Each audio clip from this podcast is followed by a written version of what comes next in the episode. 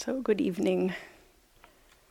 It's a gentle time when the light softens and the night begins to creep in. I always feel like there's a threshold here of something that opens up at around sundown, dusk.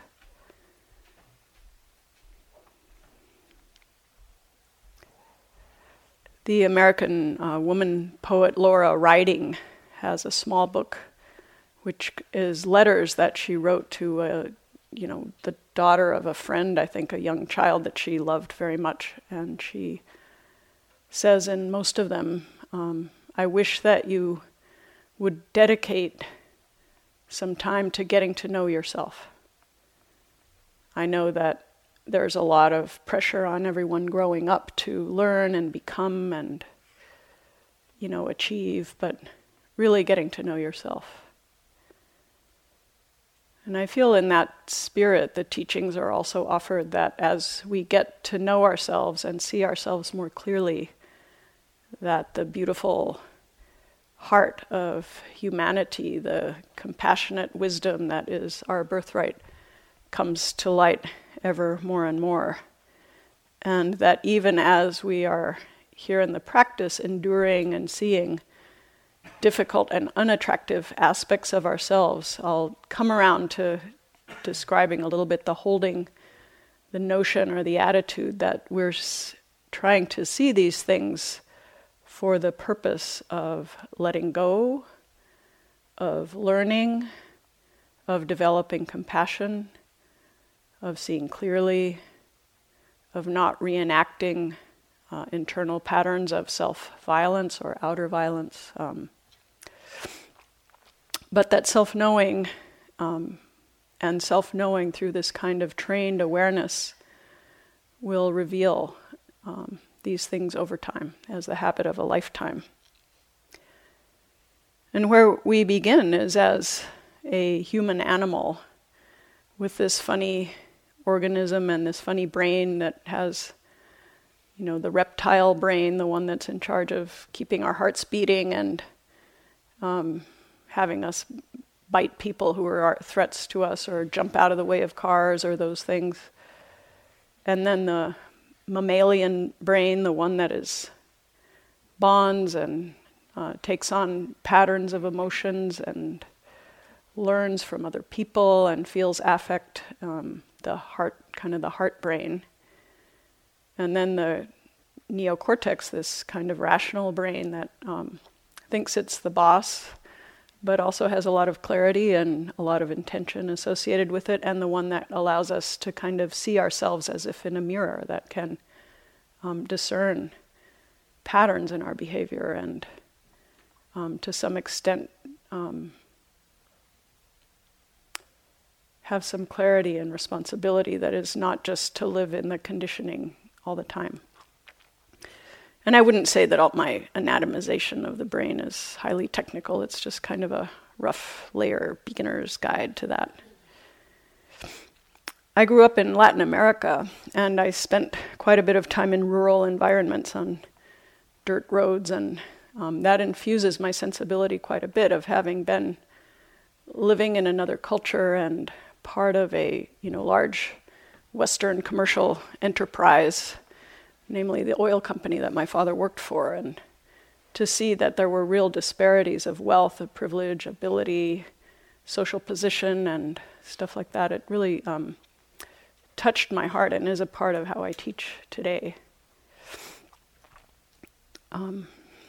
Part of what I saw there, this is just a more homely illustration, that we spent a lot of time driving along dirt roads, and often there would be animals on those roads. And I remember a lot of times, if many of you may have had this experience, and when you encounter an unfenced herd of cows that are in front of your car, and they see the car coming, what they do is they run away along the road, straight ahead of the car, but they're not able to really go that fast. And pretty soon they get tired, and when they get tired of running, they go like, oh, and then they go off to the side of the road, which they could have done in the beginning, But what they see is the threat, and they start running away from it directly along the clearest route, which actually remains the most dangerous thing that they could be doing, Now, normally the driver doesn't want to hit them, and they slow down and stuff, but it was it's sort of a poking fun example of how often our direct response may not be the thing that is actually the most skillful. So what we're training here is maybe not directly to, eat whatever's in front of us and run away from whatever feels threatening, but to spend a little time with the experiences that we're having in order to investigate and repattern our response to what's going on. If we just were to continue, let's say, to grow through the arc of our life from a child to an adult to an old person and dying person, a certain amount of wisdom just will often tend to come along with that. And even today, hearing some of the elders in the groups with a deeper perspective on life, that it was kind of a wisdom energy that's there as people age and learn and soften and mellow and don't feel like they have to get involved in every fight and, that kind of thing. And there are also certain ways in which sometimes as we get older, if we don't have kind of the right interventions, we can also get tighter and tighter and more afraid. So we're either lucky in the things that we encounter or not. And I think we're all pretty lucky to stumble upon this. For whatever reasons, we all came here to try this, because I think I have a belief through my own experience that it's a great enhancement to the experience of being alive. And in part what it does is it stops the inertia of many of our habits of mind and our habitual perceptions and reactions. And a new element comes in, which is this practice of attention, for which we've created a container that may feel somewhat artificial, but even in its artificiality, it bumps us out of our habitual patterns. We've also really toned down the amount of inputs so that our mind can kind of be calm and deal with certain small numbers of incoming pieces of information, and then we get a chance to see very often how much proliferation can occur around one thing. It's a kind of magnification of habits, and today, the second day of the retreat, is often like the crazy day where, you've sat there watching your mind do the same thing over and over and feel really stuck in it, and it's completely overblown, and yet here it comes again and you buy into it every time. There's this funny joke, I don't know, or maybe not that funny, but it's what's that? It's I don't know, but there it comes again. Arr! I'm going to do it, I'm going to bite that hook, I'm going to go down that chute, I'm going to tell myself that story yet again, and relive all those emotions and maybe spat out in the same place. We get a chance to see how, similar to the way the Earth keeps spinning and going around in its orbit, there's an inertia in our mind that kind of dredges up things from the past or repeatedly takes anxiety about the future as an object and goes there and starts having the conversations and things like that and gets infused with a lot of feeling. But with the practice, a new kind of element comes in, and it often will create a type of chaos in our mind that we don't understand, why are we doing this? But what we're starting to see is that we kind of are making different choices with how we put our attention.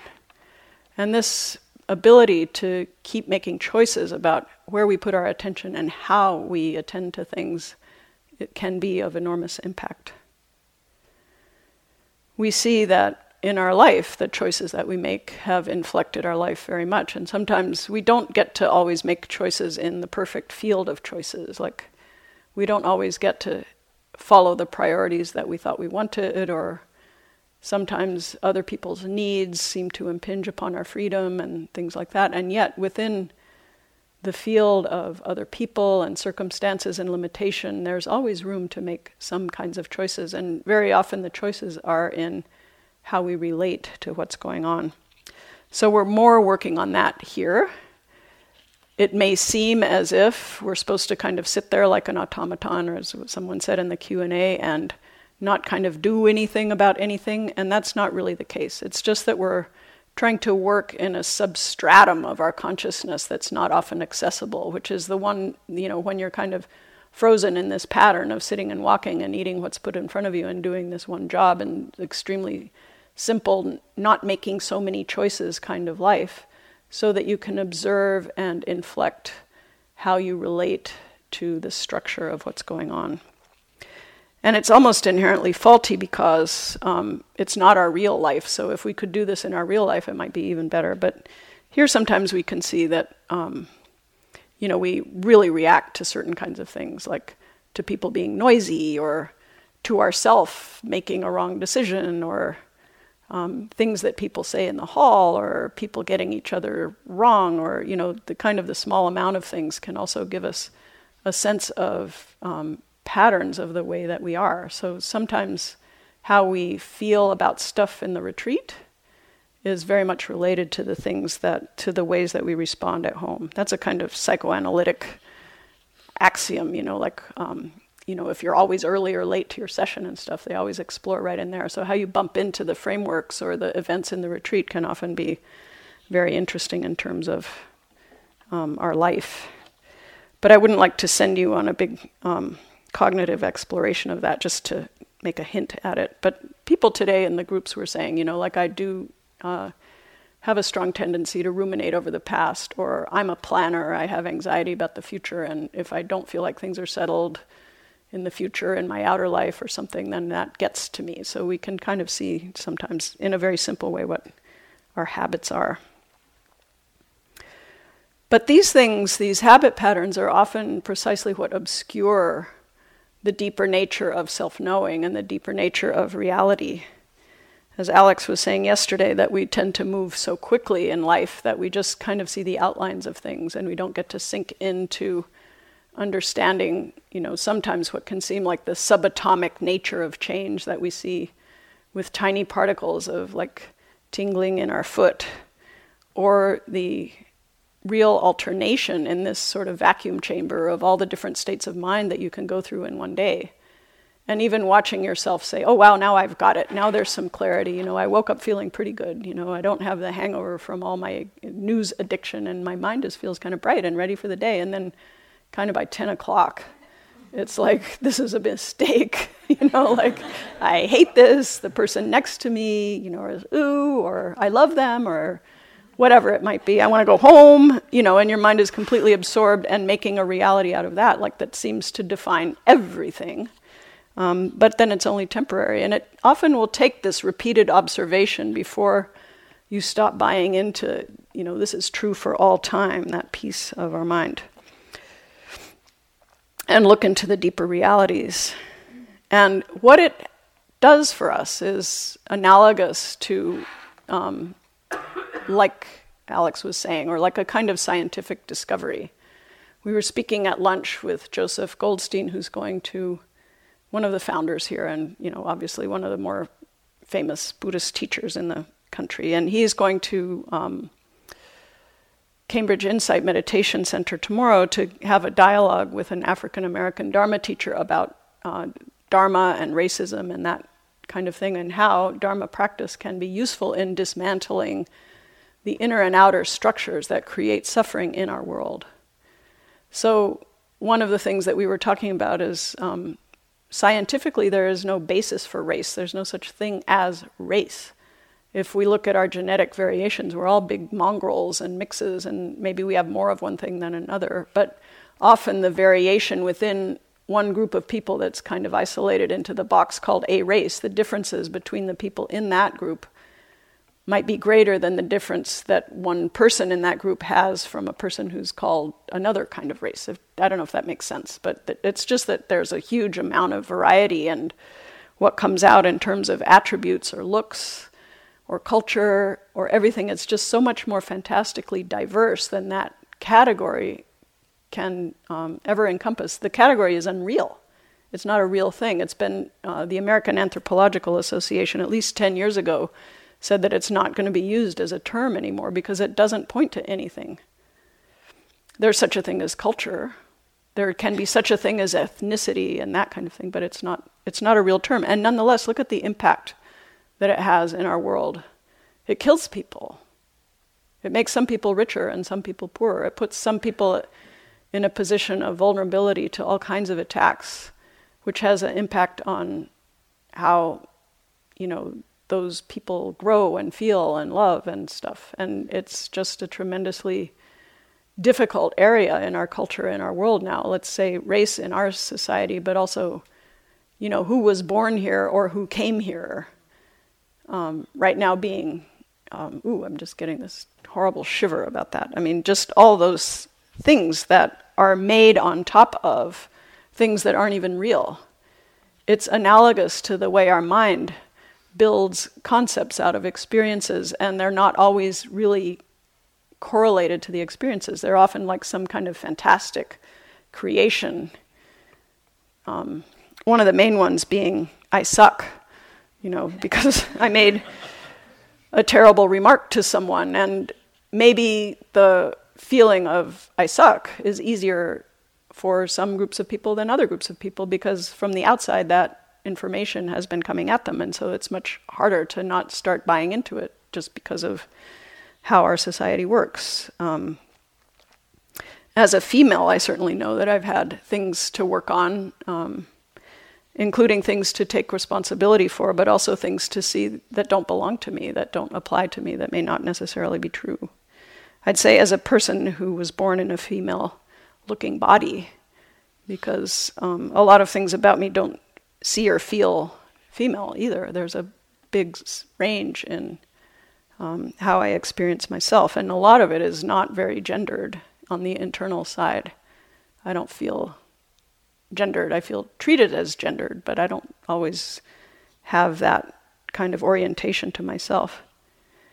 So one of my favorite stories is I had an old Tibetan Lama, Nyoshulken, who you probably know, and they have a custom of not eating with their students. It's a traditional Tibetan thing, and it may have different purposes. But anyway, this teacher would eat with his wife in their bedroom. And one time I had a message to give to him or them. So I opened the door while they were eating, and she was sitting on the floor eating, and he was sitting on the bed. So later on, I spoke to him, and I said, you know, I didn't really like seeing that your wife sitting on the floor and you sitting on the bed. Like, what's that about? Like, is that because you think you're a man and is better than her or something? And then he made this really rude gesture, and he said, what about your mind? Does it have a one of these, or does it have a one of these? You know, it was kind of like when Howie said that thing about, if there's no past and no future, where's your suffering? For a minute, I was completely flabbergasted. No, my mind doesn't have any gender. So I was kind of like, oh, okay. And then I shut the door and I left, and I said, but why are you still sitting on the bed? You know, like, it's kind of both and.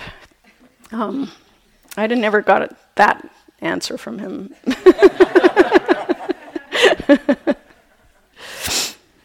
But anyway, we've all kind of absorbed numerous false and deluded beliefs through our life. Some of them come to us through family patterns, you know, of how we should be, or what is it someone was saying in one of the meetings today, and I hope that people who find themselves quoted by me don't end up feeling badly about it because I didn't ask your permission, but to say that, to feel like looking at some of the deeper stories that we absorb, like who we should be or what we should achieve in our life, that it can be liberating to actually go deep with that stuff about what we were supposed to do with ourselves, and have a little bit of the spirit of Laura Riding to say that part of what we sort of get to deserve is just to know ourselves, to be okay before we do anything, to have proved that. Can we set that as a baseline? Of kind of a humanity. Can we live in ourselves a value that we would like to have for all human beings? That we're equal, doesn't matter where we were born or what kind of body we have or income or circumstances. Do we really live that in ourselves? And I would say myself, no, I don't live that, and I'm working to. I'm trying to see as deeply as I can in order to not be pulled into all those various narratives with the directions that they point. So it can seem very depressing that probably every person in this room has absorbed some false beliefs that are very damaging and harmful to yourself and other people, you know. I mean, just to admit it, we have our orientation to kindness here, to be able to confess this in a way Yet the fact that we learned it means that we can unlearn it, because it was built and put together and we sort of took it in unknowingly, but the more aware we become, the more we can dismantle it, because it is a construction. So anything that is a construction can be deconstructed. It may take work, it may take time, it may take vision, and it may take learning a different story about life from this kind of teaching, or from, you know, the growing wisdom of humanity about what's right. And it may mean choosing a kind of story, or making a choice, or taking a stand about how we wish to live and how we want to be, but it can be done. So it's hopeful that it has no inherent basis in our physical reality. And in fact, if you look really closely at physical reality, it supports the Buddhist teaching, which I'll get around to, the teaching of not self. So the oppression of ourselves and one another through the habits of the way our mind works is a terrible thing, but it can also be unlearned and dismantled, and that's what we're doing here. And the best, and maybe I would say the only way now of unlearning it and dismantling it, is doing it in real time the way we're doing. That's how it works. That's how it gets undone. But sometimes it takes turning the same corner again and again until you see that you've turned that corner again, and you start to feel like the heaviness of the contraction in your heart. And it's like, oh wow, this is what it feels like when I'm thinking I'm unworthy, and I believe it. And it's like, but seeing that I believe it isn't the same as it's being true. So when you start to have that clear mind that can see that I believe it, then you have the choice to kind of opt out. Of course, sometimes those opt-out clauses are hidden in the various behind of the website, as you've noticed, maybe on working online. So you have to kind of sometimes click through a lot of different pages before you find the one where you can do that. So Buddhist ethics are based on this kind of constructive idea that by our choices we make ourselves, and by our choices we can also unmake ourselves. We make internal choices in how we use our attention, and we make external choices in how we act and what we consume and all those things. So seeing that our mind reacts in a habitual way, like the cow, kind of gives us an option to like steer ourselves off the road before we've exhausted ourselves in running away from the car, let's say, something like that. And sometimes, let's say, that repetitive cycle of beating ourselves up, like remembering something that we did that maybe wasn't the best, and how much it comes back over and over and over, and we just plague ourselves for that. It's kind of like the same thing. It's kind of like as if some part of us believes that by rehearsing the shame and the blame, we're somehow going to eradicate or remember or undo what has happened. It doesn't work. I mean, I don't know, has any of you come to the end of that one? Who is it? Gloria Tarania Ambrosia likes to say, how's that working for you? Is it possible that it doesn't make us happier beyond a certain point to acknowledge that maybe there's been some thing that we might have done that wasn't the best? A lot of times it's exaggerated. A lot of times it's just one comment. A lot of times it might be doing something that is not habitual from your family background, like standing up for yourself or saying no to something, you know, and then afterwards your ancestors all land on you for being a bad kind of female or something. Or men who admit vulnerability can probably come through some of the same cycles, who say they don't know what to do or something like that. So we have to be able to look at those cycles and start to de-imprint them. Like sometimes it's just opting out of it through, I will use this with things that feel repetitive or embedded. I'll use the work of Byron Katie, who has these questions that you ask yourself. You say, how does it, you know, is it true? You say, is it true that I'm like the worst person on the planet? And I'm not saying it from a place of believing it, but I have believed it. I have subtly believed in not being a good person for a long time. So when I started to feel more like a good person, it was a big relief. And that just sort of happens slowly. But sometimes if I'm really stuck in one of those where it feels really tight, I'll say, well, is it true? And my mind will say, yes, it's true. And is it really true? And it's like, well, it probably isn't, but it feels really true. And then it's like, how does it feel when you're holding on to that belief so tightly? What does it feel like? It's like, it feels horrible. Well, what would it be like if you didn't need to believe that? Who would you be? And that, for me, will often open up a moment of like, you know what? Maybe it's not necessary. Maybe it's not necessary to be with this. What would it be like if you didn't have to believe this about yourself? You know, because if you're somehow in relationship with the belief itself, it has this really insidious power where it's not true, but it feels true because of conditioning very often. So there's a Brazilian playwright named Augusto Boal, who some of you may have heard of. I don't know. I'm sure that often when I introduce things, I'm not even the most knowledgeable person about this. But one of the things he does is he offers theater exercises. It's called the Theater of the Oppressed, and people act out things in order to unlearn them. So there's one exercise where it's done with two people, and they sort of oppress each other. Like, one person holds their hand in front of the other person's face, and the person who's the face has to follow the hand, no matter where the hand goes, like that, you know, and feeling sort of that power over and what it feels like for both parties. And then they reverse it, and then they undo it in various ways. You go along or you don't go along, and you actually get this kind of body-mind experience of what it brings up, both to be victorious and to let yourself go under again, through the body, speech, and mind exercises with the intention of understanding, not with the intention of actually oppressing. So in a way, it's not really that different from what we do here, only we do it all silently. Like, as a teacher, or maybe even as a student, you might imagine sometimes what's going on in everybody's mind in here.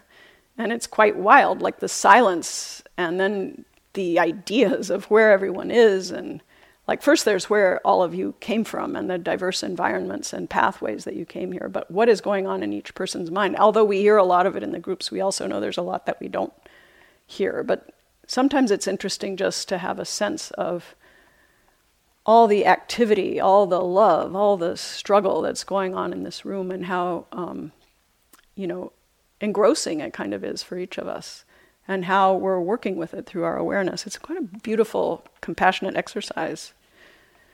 One of the things that I think probably typically goes on is a game that is something that Boal has as a game, and he does it interactively. And what we would do is, everyone in the room here, we would all mill around in this room, and in the beginning of the game, you just speak in numbers. So you go 18, 22, but you go up to someone and tell them how great they are by saying, like, you put this emotion of like 18, 34, 70, you know, like as if you're looking at them and telling them like they are the most amazing person. And then you turn it around and you start going down in numbers and down in estimates. So you're kind of like 4, you know, 1. Like that, and then you go back up to leave everyone in a better place, you know. But the idea is to experience the mind that evaluates and also the mind that receives evaluation, and to start to see the emptiness of that and to see the reactivity. Because obviously as you get into the game, you'll get kind of into it. Like, you will feel the evaluativeness of it, and it'll start to probably hook on to things inside yourself and bring them up. So in a sense, we're doing the same thing. That's just inside out, and this is outside in, or something like that, where we get to see this evaluation. But the way the teaching is offered, it sounds like it's a technique, but it's really also an attitude where you just see it. And the awareness, this non-judging awareness that doesn't get carried away, just sees it. And that's a little bit like what the theater exercise is meant to do. There's a holding space, there's a holding attitude for seeing where our mind goes. So when we're really like in bliss, it's a beautiful thing, and often I would recommend that when you feel those instances of bliss or clarity or tranquility or something that's a result of your practice, that you actually notice those. It's kind of, for me, you like let your awareness go sideways to feel it. You don't just keep going through it and keep doing your exercises. You know, you sort of like, hey, here's some bliss. What does bliss feel like? But you don't have to make it into like, wow, I am so cool right now. I'm so much better than that nasty person who came here 3 days ago and is going to go back to being that nasty person who tells my husband that he really spills a lot of crumbs on the tablecloth or whatever. You know, he'll still be spilling them when I get home. I know that is true. And I might be tempted to say something, but that doesn't mean that I'm a good, better person now. It just means that there is an experience available to me in which I might be able to look at crumbs on the tablecloth and just see crumbs, not the history of oppression between male and female.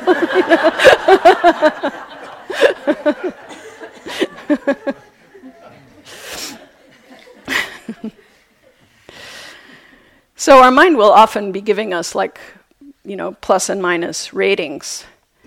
And it doesn't, sometimes it feels really good when we're giving ourselves that plus rating, and sometimes it doesn't feel really good when we're giving ourselves the minus 10,000 rating, or we're giving the meditation practice a rating of being useless or torture or something like that, or adding a disease, a mortal disease, onto certain sensations in our mind and those kinds of things.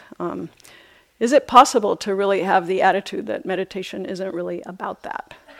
That when we start to make those extra comments, that that's something also to be seen and not sort of established. This is kind of what we call the process of selfing. It's the process of kind of locking in on a concept. And when we speak about relinquishment and letting go, it's really letting go of that habit of the mind that wants to solidify things, and kind of it tries to stabilize itself around experiences in that way. But by stabilizing itself, it creates an instability, really. It creates suffering.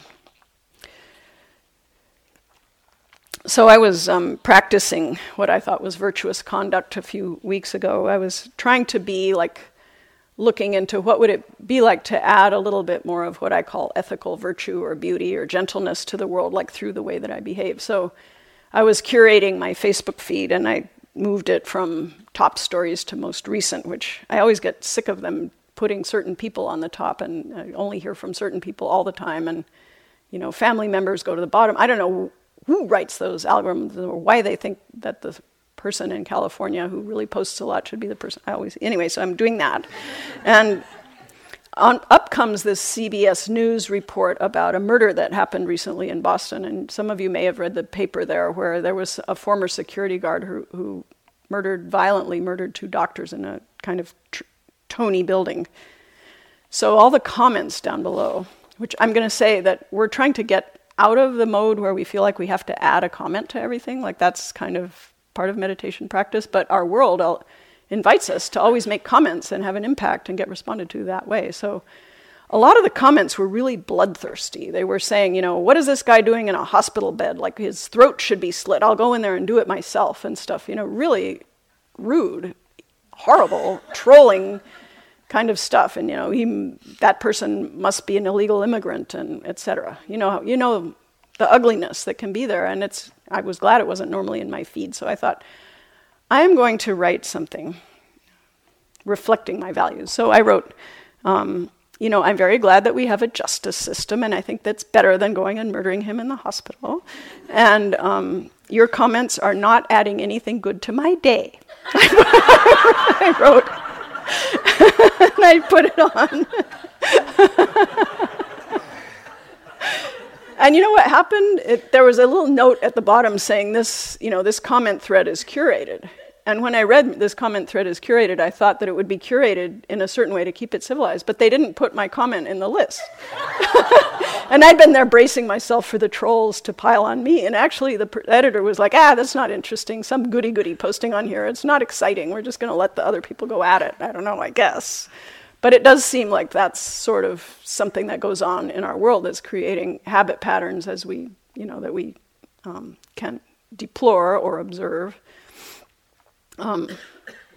But I think there's also this way that maybe we've seen our own minds feeding on certain kinds of energies that are not really that healthy for us too, like really getting caught up in, you know, as we see people making these violent comments, we know it's not good. We know that it may lead to terrible activities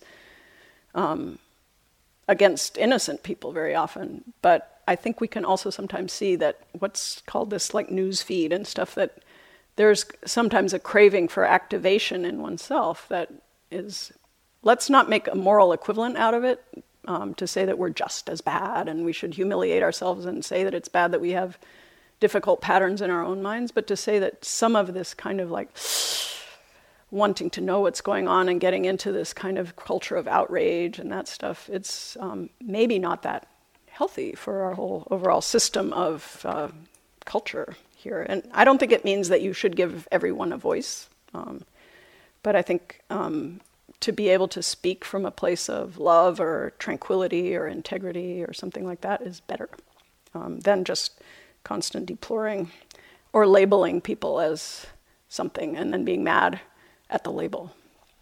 I learned that new acronym from that feed, which is a POS, and some of you may know what that is, but I didn't realize what it was. I had to look it up. If you don't know what it is, I'm not going to tell you, because you really shouldn't know. But the labels that we put on everything are kind of, they are necessarily a generalization, like concepts are almost always a generalization or a representation. And it's also interesting to watch the way our mind gets caught up internally in concepts and its own internal representational process. It's kind of like a Mobius strip. You'll be going along on one side of it, and all of a sudden you're on the other side, and your mind is saying, like, wow, I'm having a great meditation right now. But that's not the great meditation. You know, there's always this thing that feels like it needs to come in and tell you what's going on. Like, a lot of times I end up getting sucked into that line of chatter and carried away with that. It starts off as this little mumbling thing, and, you know, then pretty soon it just becomes like this whole thing, and I think I'm still meditating, but I'm not. I kind of like flipped over to the other side of it and don't see that it's a conceptual activity.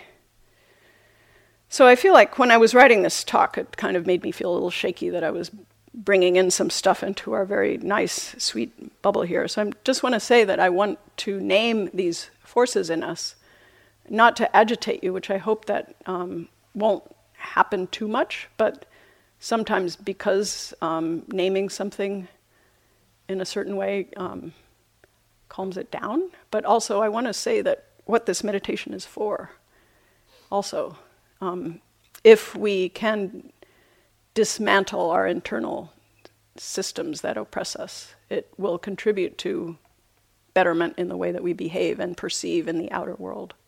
We'll see human beings more than we see labels. Even if we see damaged and destructive human beings, we will have a greater likelihood of seeing human beings and not wishing harm upon anyone. We may wish for harmful behavior to stop, but we won't necessarily act out violently in that way internally. We can admit that there's an illness of view in our entire system, and to whatever degree that we have internally been kind of colonized by those beliefs, we can start to take responsibility for taking them apart this way. So some of those feel very personal, like one-on-one. Some of them feel things that happen in relationship, the way that we hurt ourselves and each other when other people are interacting with us, and some of them feel, you know, community-based or systemic. So for that, in a way, we have the outer Buddhist precepts that are really important, and it's important to remember that they're based in compassion and the wish to not cause harm, like to refrain sometimes. Like, I think that we've all had the ability to really want to make an angry comment or feel angry and say something that's not exactly the way we feel, like to know that maybe it's actually better not to say what we're thinking and feeling. So that's kind of like we hold this outer precept, and we may go off and think more about or feel more about how we feel and wait until we can make a comment that will actually work out, that the person can actually hear and change, rather than react to the style in which you are trying to tell them the impact of their action on you, or whatever that is.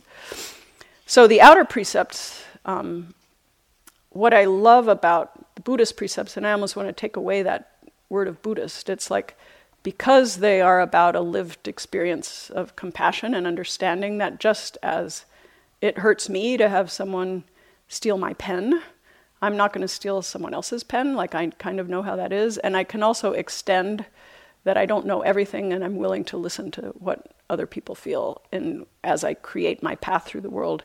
It's not taking a code that came from somewhere else and just trying to apply it, you know. So it's not trying to put ourselves on a grid. It's a much more intimate type of morality or virtue, and we can learn about it as we practice mindfulness of our feelings, like how we feel in the presence of greed or hatred as it's acted out by us or other people, or how we feel when our heart is more open, or when we've been generous, or when we contemplate what's good in us. And that's actually recommended in Buddhist practice, to really think about the good that you've done in this world and to appreciate yourself for it. It's not considered to be like making you think that you're better than someone else. It's considered to make you remember your own value and incline your mind toward those good patterns, rather than dwelling in the negativity that's so easy to form a habit around. Like, somehow it seems like we, you know, that's been talked about a lot in the scientific sort of secular mindfulness world, is the negativity bias that we have, and we have it about ourselves. So sometimes our mindfulness can, you know, to have these beautiful images of Kuan Yin in the back and the Buddha, and to remember that that's also an image of ourself inside, that we have virtue, is a good thing. They're also, I like our precepts because they're not commandments, they're practices, and so we can refine them as we go. You know, sometimes we might just apply them because we think it's a good thing, and sometimes we might learn that the way we thought we should be doing it isn't subtle enough, or we need to pull back, or sometimes we need to break some kind of thing that seems like a rule in order to do something else. I mean, I know doctors do that. I mean, they cause pain. I remember I have a friend who's a nurse, and he said when he had to practice giving shots to little infants, he cried. He's like, I cried, and he almost started crying again when he was saying that they had to give the shots to the babies. It was so like beautiful, but that's has to be done. Like, sometimes you do have to hurt someone's feelings or body in order to go on. Like, not that you would do it because you want to hurt them, but because there's almost no way through this without something happening. So here we're restraining the outer kind of acting out of our body, speech, and mind. Unlike the theater exercise, we're not going around evaluating each other, thank God. You know, the introverts among us would be like horrified at playing those games. Some of you might think, well, it'd be a lot more fun than what we're doing. I don't know. But I often think, how could 100 of us live together here without creating like even more problems if we were actually talking or just didn't have any kind of precepts? So, but what happens when we restrain our outer acting out, or our outer patterns of self-soothing, like using the phone or trying to connect with someone when we feel a little bad inside or something like that, to, you know, we don't have that. So then our minds, you know, all this energy that would have normally been dissipated or taken care of by the way that we behave, like, the, you know, some very legitimate forms of self-soothing and some maybe just not so healthy. Drinks and drugs, for example, for some people, but we start to feel this internal pressure. Like, has anyone felt that kind of internal pressure and heat of your mind being here? Like when you have to sit, it's kind of like, and the intense craziness sometimes of where the mind just is really stuck and you want it to be doing something different and it is not doing it, and it's so vivid that you can get so absorbed in it, and here you are in this beautiful place having an absolutely horrible time, you know. So for then the next piece that we need is the concentration piece, or the, you know, this internal discipline of turning our attention to a different object, like sometimes taking ourselves out of that thing and at least touching on one breath, or the advice that we often give to feel the emotion in the body, because that at least puts you in touch with something that is changing, because the concept of yourself doesn't change. It just gets more rigid and stronger and permanent and bigger and forever. I am like this, you know. So you feel the breath and something in your mind notices that something is changing, or you feel that the emotion is in your heart. And first of all, you get more connected to something that's real, not a concept. And second of all, you're kind of subtracting energy out of that karma-creating recreation cycle, like the recycling place. So you have a vantage point from which there's a little bit more of a choice. There's a little more of a perception of change. There's a little more of a perception of fluidity from that. And there's more integrity because the body and mind come back together. So Alex was saying in the Q&A that there's access to intuition. Like, our mind is not just in our head. Our mind is through our whole body. And sometimes our body actually can provide a sense of like a deeper ground from which a more kind of healthy understanding can come than what we think we should believe about what we're experiencing. Then our body can say, like, you know, I actually really like this, or I actually really don't like this, or I should do this. Like, somehow it seems when our resources are together and the body and mind are together that better, there's more information in the field and better outcomes appear from that. But We're also inserting a choice point as we shift our attention. So that's really important too. Maybe we're stuck in this mind cycle and we go back to the breath. And as we do that, we're learning how to move our attention. So we start to experience that we have a choice. So there have been numerous questions about why is this useful and how does this work? And that's one thing. Let's say go to the breath. That may not seem that it's ultimately leading the direction that we want, which is like if we ruminate enough about this, the answer will come to why I feel so traumatized when my family life was apparently decent or something like that. Why or where did it come from? It's like, why should I pay attention to my breath when I really want the answer from that? Your mind can often say that. It's like, but to know that there's a choice may actually be something that you didn't have in this family system in the first place. But also to know that you have a choice gives you some space within the rumination in which you're turning the same corners in the same maze, like the cow running ahead and jumping off the road again and again and again. You just keep going through the same thing and you don't come to that much that's new. So this allows the mind to sort of like refresh itself and change, like put itself in a different state, kind of a different state of the brain when the body and mind are together. It also lets us see that there's a different track along which we might go to inquire. So I was talking about how habits get made. It's like a ski slope, like where there's ice along certain tracks and you just go along those tracks. It takes a lot of effort to get out of your tracks. And often if we come to a retreat with a kind of project mind, we're still somehow going along the same track. So it can sort of be work to bushwhack into the powder snow or something and make some new tracks. But that's kind of the type of exercise work that some of the concentration practice will do.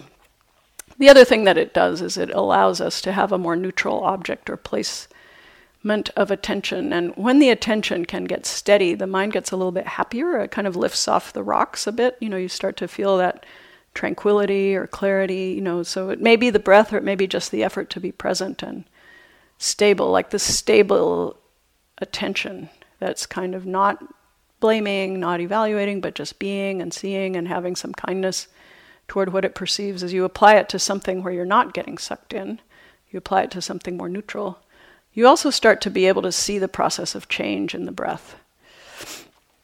So that's kind of creating an internal boundary in your experience with concentration. It's almost like internal practice of morality or ethics, like don't let your mind go into those neighborhoods if it's getting mugged every time. Like, why don't you stay on the lighted street for a little while, something like that.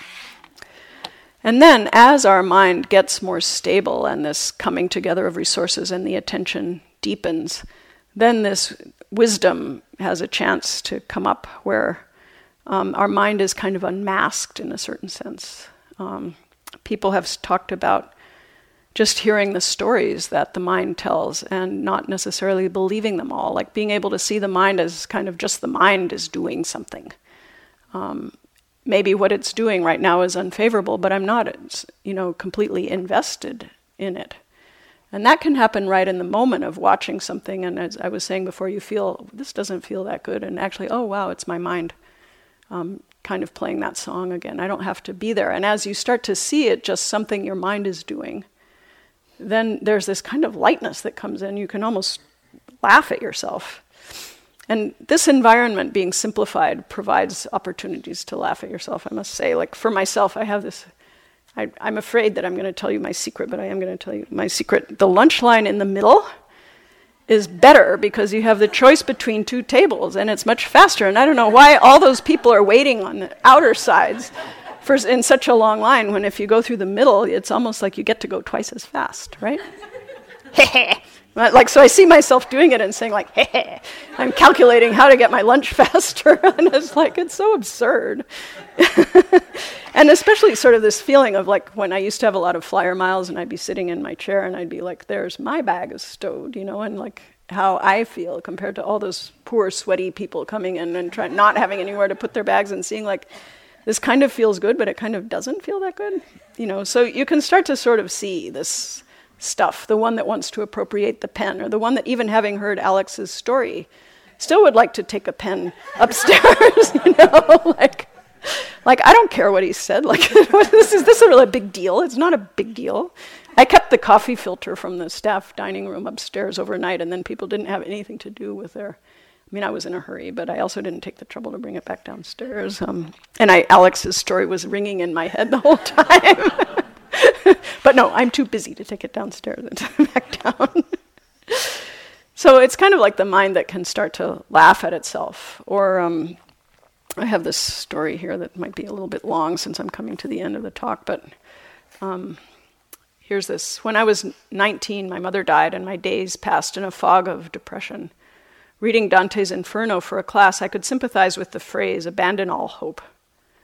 One afternoon, while struggling with my music theory homework, I stood up from my desk and declared that I simply couldn't understand it. Yet, my friend said from the couch. I was confused. You can't understand it yet, she explained. Surely I could see that I'd learned a few things already in that class. I reluctantly agreed. So you're going to keep learning. You'll learn more. This advice helped me with not more than just homework. I began to apply it to my grief as well. I didn't need to stop being depressed. That was too much to ask. But I could allow that at some moment in the future, I might experience some relief. Over the next few months, I started adding yet to the end of sentences in my head. I don't want to laugh yet.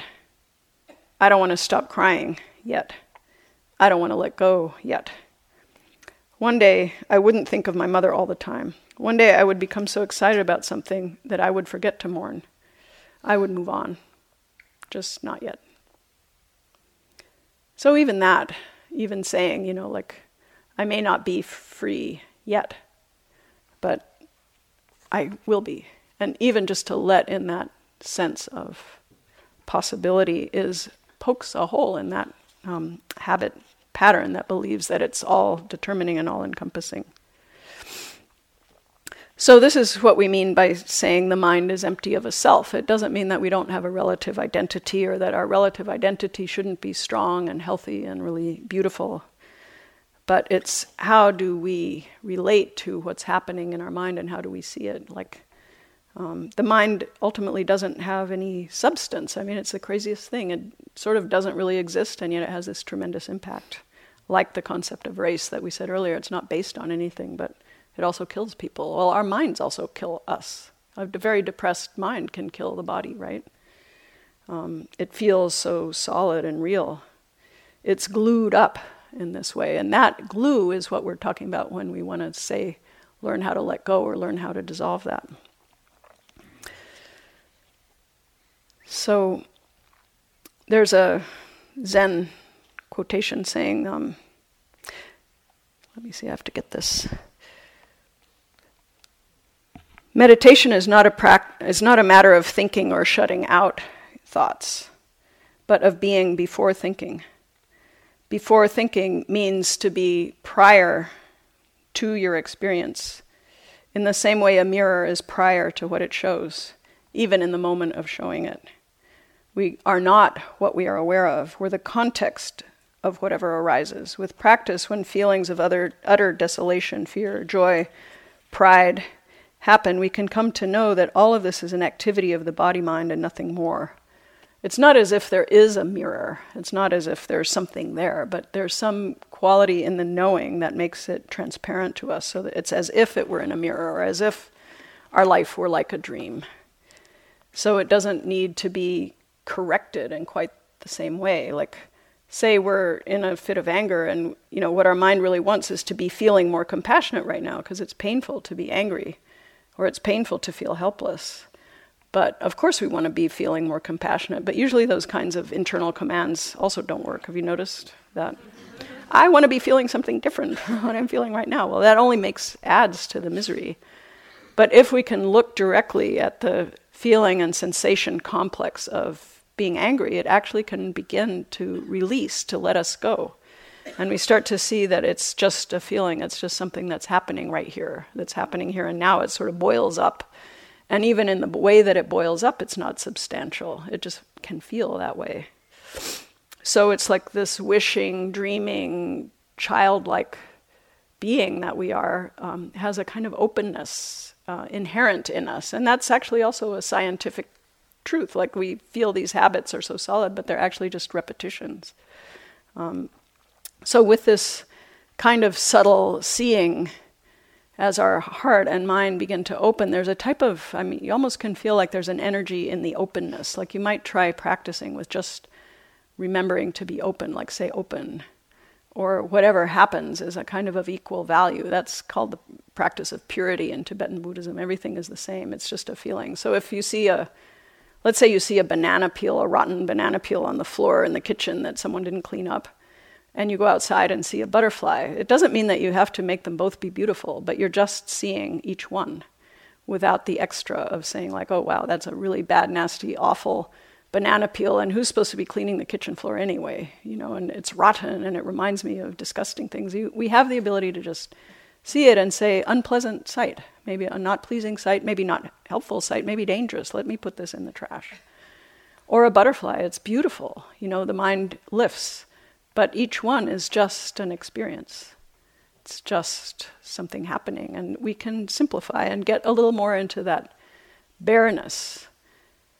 So from there, it's like we dismantle this thing inside ourselves that always wants to be supreme. The New Yorker has a cartoon where there's this funny little king sitting on a throne and saying like, I would like to be loved as a father. I would like to be feared as a tyrant, revered for my wisdom and justice, and I also want people to think I'm funny. I mean, we all have that internal person in there. But if we start to see this kind of dream-like nature, we can act in a way out of non-self, or act from openness, and that's a very different thing. Like, that's a really different reality. There's an energy in that openness that it can be a little bit unpredictable and loving and intuitive and taking a step. Like, I remember I was walking up a hill once in Nepal, and there was this little kid who had obviously been sent with the family's last rupee to get an egg, and it had dropped the egg, and I had this feeling of like, I'm this like white, rich, foreign tourist, I'm not going to mess with this kid and their egg. And my friend just stopped and asked what had happened, and the kid was crying, and he gave the kid a rupee, and it went and bought some more. You know what I mean? It's just direct. It's just there with you and the other, and just being there without all this extra stuff. As Blaise Pascal said, reason's last step is recognizing that an infinity of things surpass it. So as I'll close with an example of acting from non-self, which is a story about the Fukushima reactor, which some of us may remember when that was melting down a few years ago, and there was a line of elderly workers waiting outside and being interviewed by a reporter, and they were people who had worked at the plant and retired, and they were going and offering to take the place of the younger ones, saying, you know, we don't have as long left to live, and our generation put this reactor here, and we supported it, and also, we're older and we're not that scared of dying. We don't feel the fear of losing our life. So why don't we go in and replace the younger ones? So as we see, like, the fear of death is one thing. Death itself is something else. We can start to see through so many things here through this practice. I'll close with another poem. From Tao Qian, 400 AD, a Chinese poet, so thank you to the Asian tradition in many ways. Once you're dead and gone, what's then? What then? Trust yourself to the mountain flank, for it will take you in. So you can be dead and gone before that, and trust the mountain flank, it will take you in. That's the nature of ourself that we're invited to know. So thank you for your kind attention, and if I said anything that upset you or feels really wrong, then please forgive me, and you don't have to carry it on. But if there is something I said that is really rough on your sensibility, you can let me know. I'd be happy to hear it. Thank you. Let's sit for just a minute.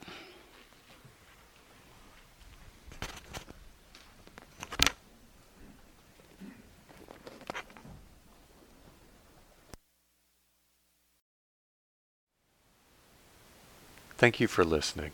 To learn how you can support the teachers and Dharma Seed, please visit dharmaseed.org/donate.